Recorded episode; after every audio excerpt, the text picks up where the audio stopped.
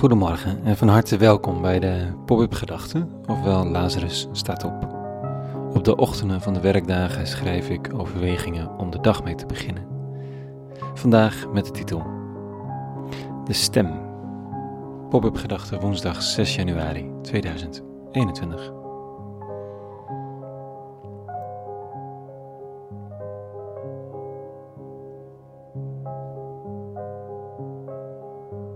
Eruit gepikt worden op school, vroeger. Omdat je iets bijzonder goed begrepen hebt, iets bijzonder goed gemaakt hebt, of dat er iets van je verwacht wordt, dat, je, dat er van je verwacht wordt dat je hier of daar iets intelligents over kan zeggen.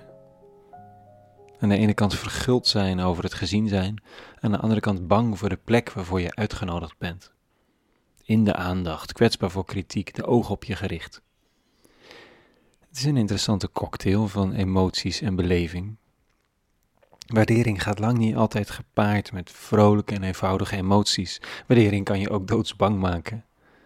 Bang voor wat er van je verwacht wordt en welke rol er blijkbaar voor je klaar ligt. In de klas is dat misschien nog maar een klein rolletje, een moment, een volgende keer is het iemand anders. Maar hoe zit het met de rol in je leven? Aan de ene kant hebben we tv-programma's waarbij uniciteit en podium gezocht en gewaardeerd wordt. Beste zanger, topsporters. Het zijn op een bepaalde manier rolmodellen. De gemiddelde Hollander zal ontkennen daar te willen staan. Doe maar gewoon. Aan de andere kant verklaren kijkcijfers en voetbalplaatjes en wat niet al, dat de fascinatie voor helden er niet minder om is.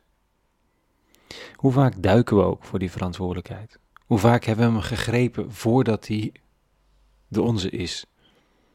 En waarom kan het leven niet eenvoudiger zijn? Ik bedoel, als je te vroeg je rol pakt, gaat het je niet in de koude kleren zitten? Als je de rol weigert, ook al liggen de mogelijkheden voor je klaar, kan het zomaar zijn dat je nog jaren terug verlangt naar dat ene moment. Soms zijn we ook maar tragische wezens, waar je misschien dan het beste maar een beetje om kunt lachen.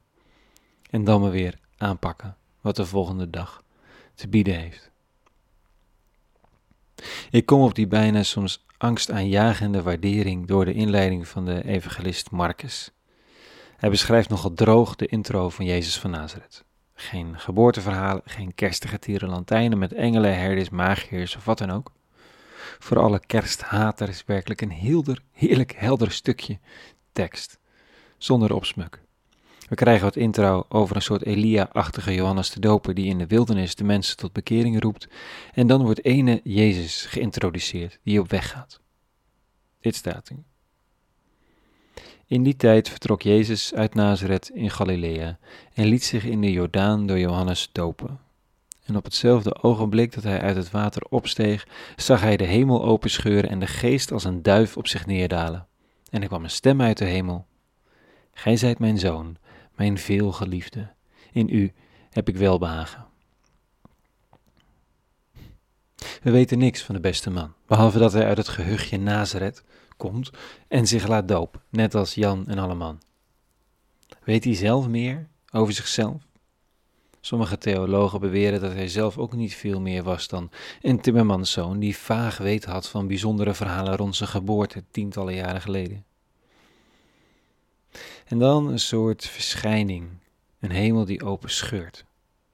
Geen idee wat voor beeld dat moet zijn trouwens, want naar mijn idee is de hemel aardig open als je omhoog kijkt. Hoe kan het heelal nog verder open gaan dan het al open is?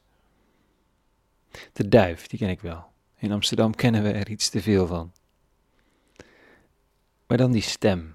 Daar begint altijd het gedonde mee. Hè? Iemand die je naam roept, die je uit de groep naar voren haalt, die je aanwijst voor de klas zet of op het podium. Dat je even rondkijkt of het werkelijk om jou gaat. Nou, in dit geval daalt er een duif op de man uit Nazareth neer, dus er is geen ontkomen aan. Ja, jij, inderdaad. En dan volgt er in die stem geen opdracht, geen taak, geen klusje om uit te voeren, geen liedje om te zingen of opdracht om wijze woorden te spreken. Puur een uiting van liefde. Jij bent het. Mijn zoon. Mijn veelgeliefde. En iedereen weet hoe laat het is. De veelgeliefde van de eeuwige, de zoon of de dochter. Daar komt niet zonder kleerscheuren. Daar kun je ongeveer wel zeker van zijn. En het is een gezien zijn. Geliefd en vertrouwen. In de christelijke spiritualiteit wordt beweerd dat deze stem sinds dat moment in, het, in de Jordaan de wereld overreist, op zoek naar oren van zonen en dochters.